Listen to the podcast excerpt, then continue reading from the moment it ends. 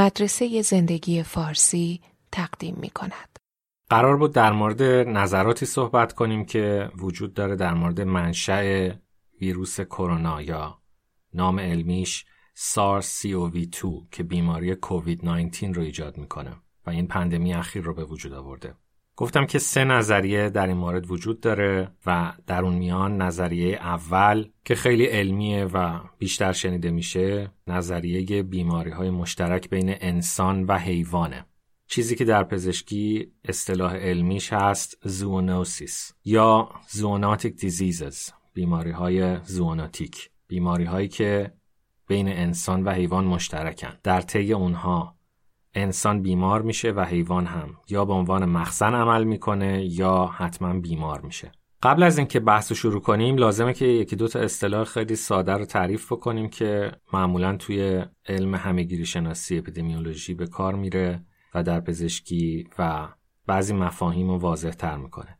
یکیش مخزن هست یا به انگلیسی رزروار این در واقع به حیواناتی اطلاق میشه که اون جرم، میکروب، انگل، باکتری، ویروس در اونها باقی میمونه و اونقدر قوی نیست که حیوان رو بکشه و بنابراین به عنوان یک منبع دائم انتقال جرم از حیوان به انسان عمل می‌کنه. واژه دوم وکتور هست. وکتور به معنی ناقله و ناقل در بعضی بیماری ها مثلا در بیماری مالاریا می‌تونه یه حشره باشه پشه آنوفل که اون تکیاخته رو به بدن انسان وارد می‌کنه یا می‌تونه یک حیوان واسط باشه یا خود انسان ها باشن. منتها چون انسان خودش رو معمولا تافته جدا بافته حس می‌کنه وقتی که خودش وکتور یا حامل باشه نام دیگری بهش میده و بهش میگن کریر یا ناقل. اما به صورت تکنیکی وقتی که انسان هم ناقل هست و کریر هست در واقع یک جور وکتوره. یه جای دیگه ما کلمه وکتور رو در ژنتیک و ویروس شناسی استفاده می‌کنیم. اونم وقتیه که می‌خوایم یه قطعه دی ای یه ماده ژنتیکی رو برای تکثیر به یک باکتری مثلا وارد بکنیم و در اون صورت اون ویروسی که اون قطعه ماده ژنتیکی ژنوم رو اون کد ژنتیکی رو منتقل می‌کنه بهش میگن وکتور. اون تقریبا تعریف جدایی هستش در ویروس شناسی و میکروبیولوژی و ژنتیک استفاده میشه و نباید با این مفهوم وکتور به عنوان ناقل و حامل بیماری اشتباه بشه. کلمه دیگه میزبان هست که مرتب میشنویم که میزبان می‌تونه واسط باشه یا نهایی باشه بسته به اینکه اگر اون انگل مخصوصا چرخه تولید مثلش رو در بدن یک موجودی کامل کنه و تکثیر بشه میزبان نهایی. اطلاق میشه اگر که بخشی از چرخه زندگیش رو در بدن یک موجود مثل انسان یا حیوان بگذرونه اون میزبان رو میزبان واسط بهش میگن که خیلی در بحث ما امروز کاربرد نداره. اما بیماری های مشترک بین انسان و حیوان بیشماره و هم می‌تونن ویروس ها این رو ایجاد کنن هم انگل ها ویروس مثلا هاری، انگل ها مثل کیست هیداتید، باکتری ها مثل تاون، تکیاخته ها مثل مالاریا یا توکسوپلاسموس و حتی پروتئین ها مثل بیماری که در احشام به جنون گاوی معروفه یا اسم علمیش سپانجی فرم انسفالوپاتی انسفالوپاتی اسفنجی شکل و وقتی که در انسان بیماریزا میشه بهش CJD گفته میشه مخفف Creutzfeldt-Jakob disease عامل این بیماری حتی ویروس هم نیست بلکه یک ساختاری از اسید آمینه هاست یک پروتئینه که اشکال غیر طبیعی به خودش می‌گیره و تجمع پیدا می‌کنه حالت clump اصطلاح هم پیدا می‌کنه و فرد رو بیمار می‌کنه بنابراین طیف وسیعی از عوامل و عمل کننده های بیولوژیک می‌تونن بیماری های مشترک بین انسان و حیوان ایجاد کنن. باز اگه در مورد مثال هاش بخوایم صحبت بکنیم چند تا مثال بیشترش رو بگیم. مثلا آنفلانزای خوکی swine flu که مخزن اصلی و ابتداییش احتمال میدن که نوعی خوک کوچیک در کانادا بوده. یا برد فلو آنفلانزای پرندگان یا مرغی که مخزنش مشخصه. یا ایبولا که باز احتمال داده میشه. از الان اینو زیاد خواهید شنید که خیلی از این موارد احتمالی هستن. دلیل اینکه احتمالی هستن اینه که اون ویروسی که در انسان شناسایی شده و اون ویروسی که در مخزن احتمالی شناسایی شده شباهت ژنتیکی کامل نداشتن. مثلا 90 درصد 96 درصد مشابه بودن و اینکه اگر هم ویروس یکی بوده باز اون حیوانی که شناسایی شده ممکنه حیوان واسط باشه و مخزن اصلی و اولیه نبوده باشه. باز بیماری سارس که ویروسش ویروس سارس CoV بود. یعنی این بیماری فعلی که کووید 19 باشه اسم ویروسش هست سارس CoV2 version دوم همون سارس قبلی. که اون رو ویروسش رو particle ویروسیش رو در اصطلاح علمی به عنوان SARS CoV می‌شناسن. باز اینم احتمال داده شده که خفاش مخزنش بوده باشه. در مورد مرس Middle East Respiratory Syndrome احشام و شتر رو مشخصا به عنوان مخزنش نام بردن. در مورد هاری باز مخزن می‌تونه خفاش باشه و از طریق گزیده شدن توسط سگ و گرگ به انسان منتقل میشه. در مورد توکسوپلاسموز که سگ و گربه می‌تونن عاملش باشن کیست هیداتیت که مثلا از احشام می‌تونه منتقل بشه یا نوع در واقع دیگریش که از حیوانات وحشی مثل گراز می‌تونه به انسان منتقل بشه. تا اون که مخزنش و ناقلش جوندگانی مثل موش هستن بیماری دیگری به نام تولارمی یا تب علفزار یا فکر می‌کنم اخیرا تب خرگوشی هم بهش میگن. باز اونم از جوندگان به انسان منتقل میشه. در مورد کووید 19 خفاش و مورچهخوار فلسدار مطرح شدن و اینم قطعی نیست برخلاف چیزی که این روزا در رسانه ها میشنویم. ارتباط داده شدن اینا و مطرح شدن و اون ویروسی که در اینها شناسایی شده دقیقا ویروس وی 2 نیستش و اگر هم باشه باز منبع اولیه به صورت قطعی ثابت نشده که این حیوانات باشن. و هانتا ویروس که باز اینم تازگی اسمش زیاد میشنویم اینم از جوندگان به عنوان مخزن و ناقل به انسان منتقل میشه. اما چرا این همه بیماری مشترک بین انسان و حیوان داریم؟ خب دلیل اولیش اینه که انسان هم یه گونه جانوریه. درسته که خودش رو تا هفته جدا بافته حساب می‌کنه اما مرزایی که ما بین خودمون و گونه های دیگه حیوانی قرار میدیم در واقع قراردادی و الزاما موجه نیستن بنابراین انسان هم با حیوان تماس داره و هم شباهت ژنتیکی داره و برای عوامل بیماریزا شاید فرق نکنه که میزبانش انسان باشه یا حیوان. تماس انسان با حیوانم چیز جدیدی نیستش. حتی بعضی از کتاب های تاریخ که این روزا زیاد میشنویم که در انقلاب کشاورزی و بعد از شروع عصر کشاورزی تماس انسان و حیوان زیاد شد و بیماری های مشترک انسان و دام زیاد شدن. حتی پیش از اونم در دوره شکار در عصر شکار همین بیماری ها وجود داشتن. مثالش هم عرض کردم مثلا هنوز هم در شمال غرب ایران شکار گراز یکی از عللی هستش که اگه گوشتش به صورت کاملا پخته نشده مصرف بشه بیماری ایجاد می‌کنه به نام کیست هیداتید از نوع خاصی که عاملش انگلی هست به نام Echinococcus multilocularis که بسیار بدخیمتره و به صورت یک کیست جدا از بافت نیستش بلکه به صورت سرطان در بافت ها پیشروی می‌کنه و تمایزش از بافت سالم خیلی سخته. در اثر مصرف گوشت نپخته گراز اتفاق میفته پس این پدیده مختص دوران مدرن اصلا نیست و قابل پیشگیری به صورت مطلق هم نیست. چون ما نمی‌تونیم تمام گونه های جانوری این سیاره رو حتی اگه تلاش هم بکنیم نابود بکنیم و در این صورت خودمون رو هم نابود کردیم. حتی نادر هم نیستش که ویروس ها از یک گونه جانوری به یک گونه دیگه یا به انسان پرش بکنن. به طور کلی میگن که هر سال دو تا سه ویروس دو تا سه ویروس جدید از مرز بین گونه ها رد میشن و بیماری های انسانی ایجاد می‌کنن.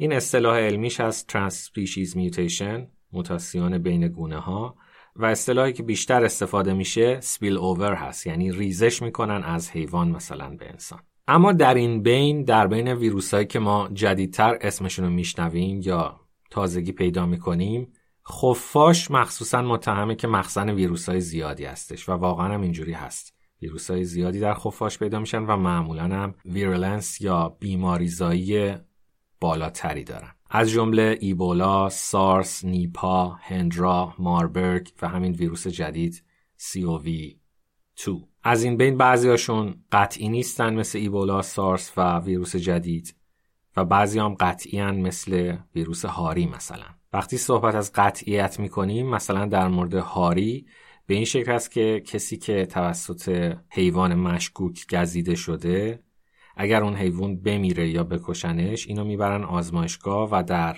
اتوپسی حیوان در بافت سیستم عصبیش پارتیکل ویروسی رو شناسایی می‌کنن و هیچ شک و شبهی نمیمونه که این مبتلا به هاری بوده و هاری از این فرد ممکنه به انسان انتقال پیدا بکنه و اقدامات بازدارنده باید براش انجام بشه. چنین قطعیتی رو ما در مورد ویروس کووید 19 نداریم و چند تا کرونا ویروس دیگه از جمله سارس. اما چرا خفاش مخزن این تعداد ویروس خطرناک و بیماریزا می‌تونه باشه؟ خفاش همونطور که می‌دونید یه پستان داره و در عین حال پرواز می‌کنه. پستاندارهای زیادی نیستن که بتونن پرواز بکنن و این ویژگی نیاز به یک سوخت و ساز و متابولیزم خیلی بالا داره برای چنین حیوانی. و میگن که در حین پرواز دمای بدن خفاش به چهل درجه سانتیگراد می‌رسه. یعنی در واقع خفاش میشه گفت همیشه تب داره.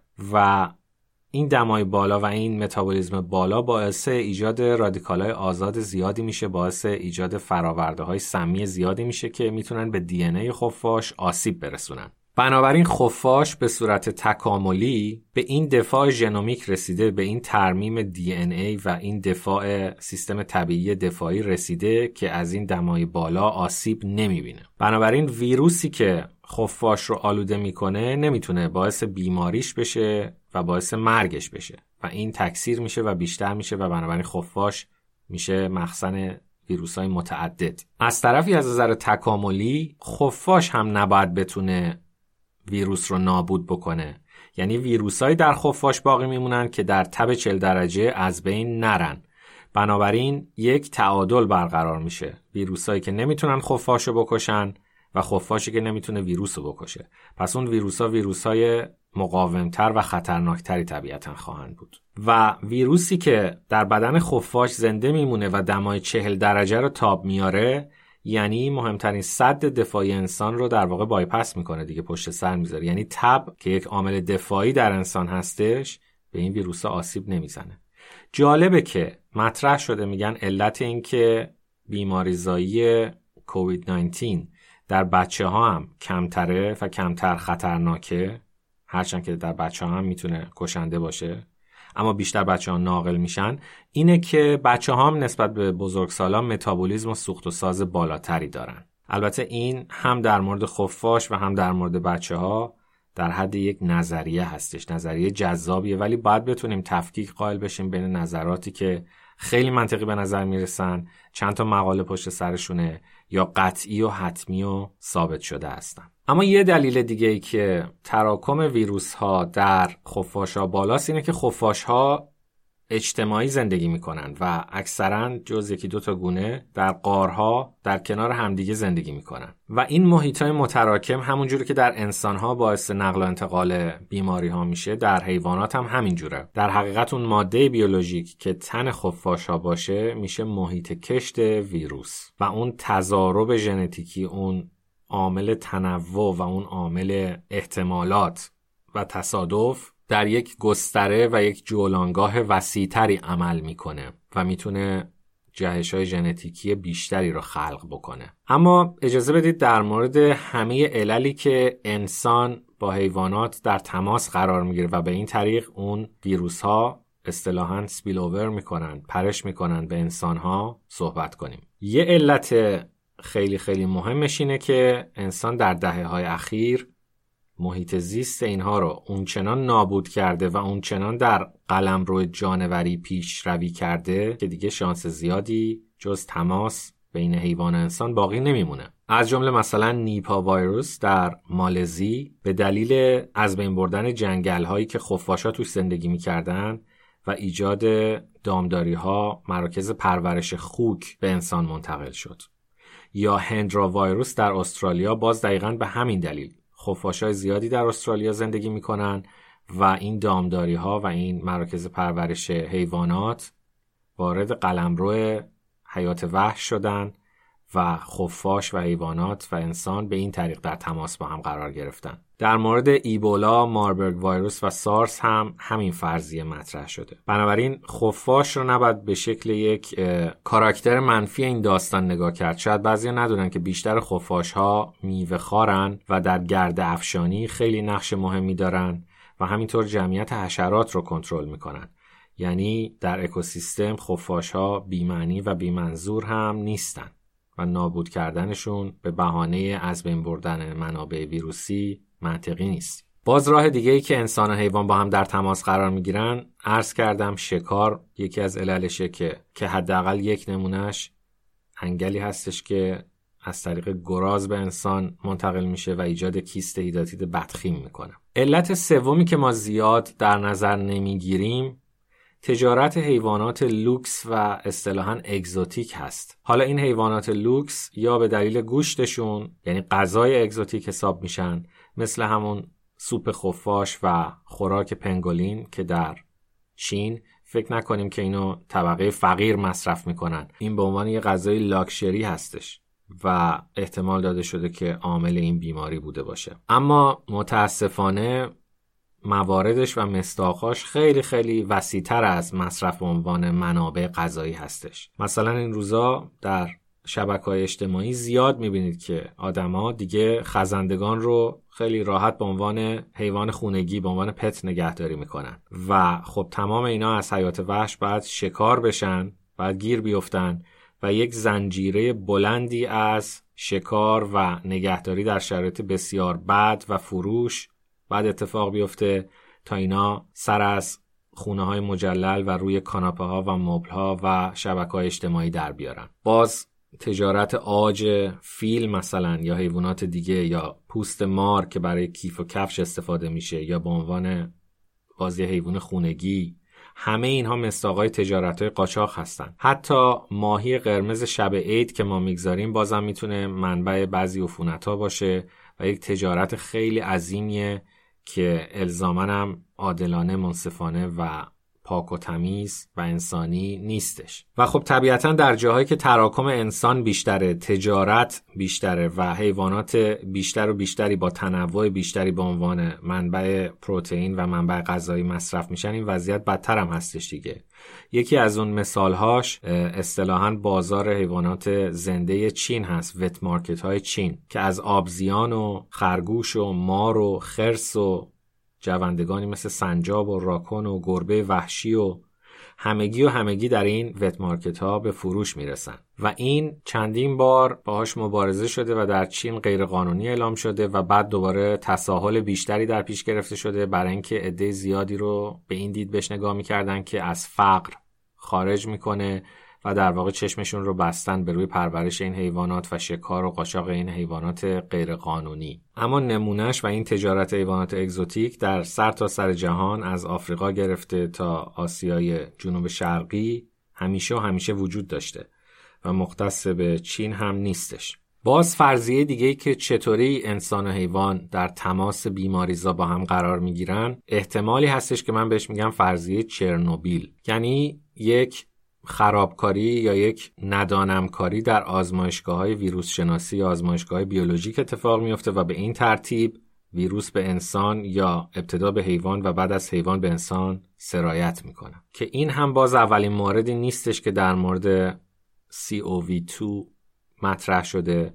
در مورد ایدز هم این گفته می‌شد که در واقع در اثر آزمایشاتی که در آفریقا انجام شده بود روی حیوانات خصوصا روی پرایمیت ها و شامپانزه ها و میمون سبز آفریقایی ریزوس. این ویروس در اثر جهش ژنتیکی به وجود اومد و چیزی که ما در حیوانات داریم دقیقا اون ویروسی نیست که در انسان وجود داره و باز هم بنابراین مخزن قلمداد کردن میمون ها برای ویروس HIV و ایدز یک فرض و یک احتماله.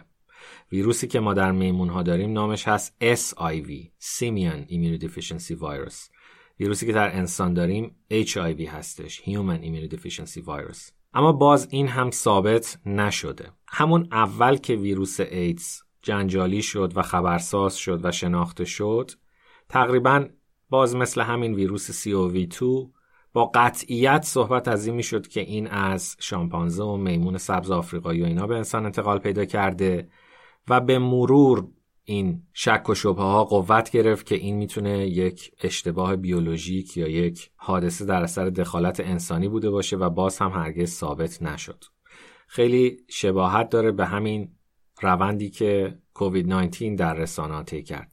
اول با قطعیت خفاش و مار متهم شدن الان پنگولین رو متهم می‌کنن و باز هم از نظر بیولوژیک و از نظر علمی این ارتباط به معنی همانی و رابطه علی و معلولی نیست و ثابت نشده. ولی خب در ذهن مردم به این شکل جا افتاد. اما در یکی از کامنت های پادکست های قبلی ما یکی از مخاطبین سوال کرده بودن که چرا همه اینها از چین آخرش سر در میاره؟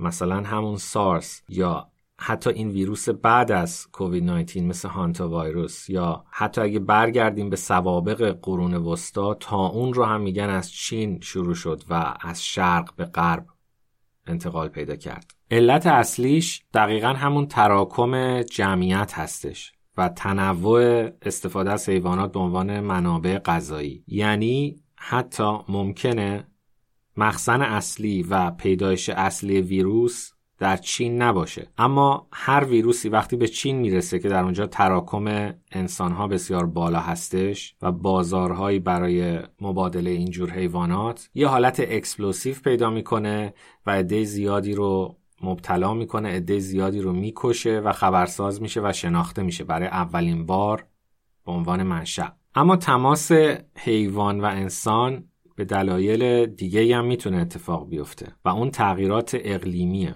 و فجایعی که انسان در محیط زیست ایجاد کرده مثلا به عنوان نمونه زمستونهایی که سرده از قدیم گرگها و حیوانات وحشی وارد شهرها می شدن. یا زمانی که سیل میاد در بسیار نقاط دنیا فکر می کنم در ایران همین اتفاق افتاده باشه و در استرالیا که قطعا اینو می‌دونم زمانی که سیل میاد میزان مارگزیدگی زیاد میشه. به دلیل اینکه مارها وارد زیستگاه انسان میشن وارد خونه ها میشن و به دلیل اینکه مارها با جریان آب به شهرها آورده میشن و وارد خونه ها و زیستگاه های انسان میشن. باز نمونه جدیدش که در استرالیا همین اواخر اتفاق افتاد آتیش سوزی های غیرعادی و وسیعی بود که در اثر تغییرات اقلیمی اتفاق افتاد و این رو در اخبار می‌دیدید حتما هم شنیدید که تعداد زیادی از کوالاها که زیستگاهشون از دست داده بودن و در اثر گرما و آتش سوزی دچار کم آبی بدن شده بودن تو جاده ها از دوچرخ سوارها و انسانها آب می‌خواستن و خیلیاشون به دلیل گرما در ماشین هایی که درش باز بود وارد شده بودن و مثلا فردی که رفته بود خرید کنه از فروشگاه برگشته بود دیده بود سه تا کوالا در ماشینش پناه گرفتن.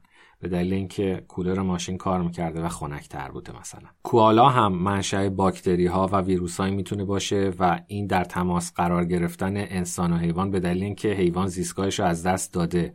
و منظره غم هم هستش دیگه. وقتی که قربانی به جلاد خودش پناه می‌بره و دیگه هیچ مفری و هیچ تکیگاهی پیدا نمی‌کنه جز اینکه به جلادش که انسان باشه پناه می‌بره منظره دردناکیه. اما این هم یکی از عللش هست.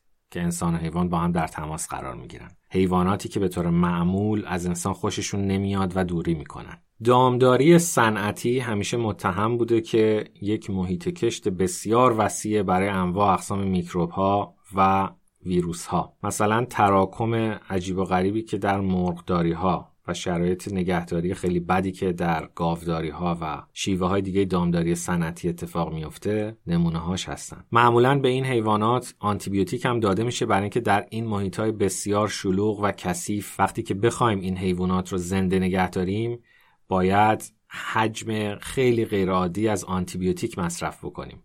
و این آنتیبیوتیک ها یه سری از باکتری ها رو از بین می‌برن بقیه رو یا مقاوم می‌کنن یا باعث ایجاد محیط مناسب برای جهش های ژنتیکی میشن یا اگر همه باکتری ها رو از بین ببرن به ویروس ها مجال و امان میدن که از اون محیط متراکم به عنوان جولانگاه موتاسیون ژنتیکی استفاده بکنن. درست مثل همون وضعیت خفاش ها در اون قارها در این مورد اثری در ادبیات که خیلی خیلی کمک می‌کنه که واقعا یه تصویر ذهنی بسازیم و اون شرایط دردناک نگهداری حیوانات رو درک بکنیم داستان قفس صادق چوبک هست. که این داستان حتما جنبه های اجتماعی و سیاسی داره اما تصویر تکون دهنده و هولناکی که صادق چوبک ترسیم می‌کنه قطعا از یک مستاق فیزیکی و یک مستاق عینی اومده بوده. و من دلم می‌خواد که یه قسمتیش رو برای شما بخونم و محیطی که صادق چوبک توصیف می‌کنه محیطی است که هم به صورت تمثیلی و نمادین و هم به صورت بیولوژیک و زیستی باعث بیماری میشه. میگه که کف قفس خیس بود از فضله مرغ فرش شده بود. خاک و کاه و پوست ارزن قاطی فضله ها بود. پای مرغ و خروس ها و پرهایشان خیس بود از فضله خیس بود. جایشان تنگ بود همه تو هم تپیده بودند. مانند دانه های بلال به هم چسبیده بودند. جا نبود کس کنند جا نبود بیستند جا نبود بخوابند. پشت سر هم تو سر هم تک می‌زدند و کاکل هم را میکندند. جا نبود همه تو سری میخوردند. همه جایشان تنگ بود همه سردشان بود همه گرسنشان بود همه با هم بیگانه بودند همه جا گند بود همه چشم به راه بودند همه مانند هم بودند و هیچ کس روزگارش از دیگری بهتر نبود. و این وضعیتیه که انسان به خاطر خودخواهیش برای خیلی از حیوانات به وجود آورده. به عنوان مشتی نمونه خروار. بنابراین خلاصه کلام اینه که بیماری های مشترک بین انسان و حیوان همیشه وجود داشته و همیشه وجود خواهد داشت و هر از گاه این بیماری ها به صورت اپیدمی و پندمی در میان و نمود وحشتناکتری پیدا می‌کنن و کشتار بیشتری می‌کنن. در مورد خیلی از این بیماری ها ارتباط بین حیوان خاص و بیماری کاملا مشخص شده مثل هاری مثل تاون مثل کیست هیداتی توکسوپلاسموس. و در خیلی موارد در حد حدس و فرضیه علمی هست حتی اگر مقاله هم در موردش نوشته بشه.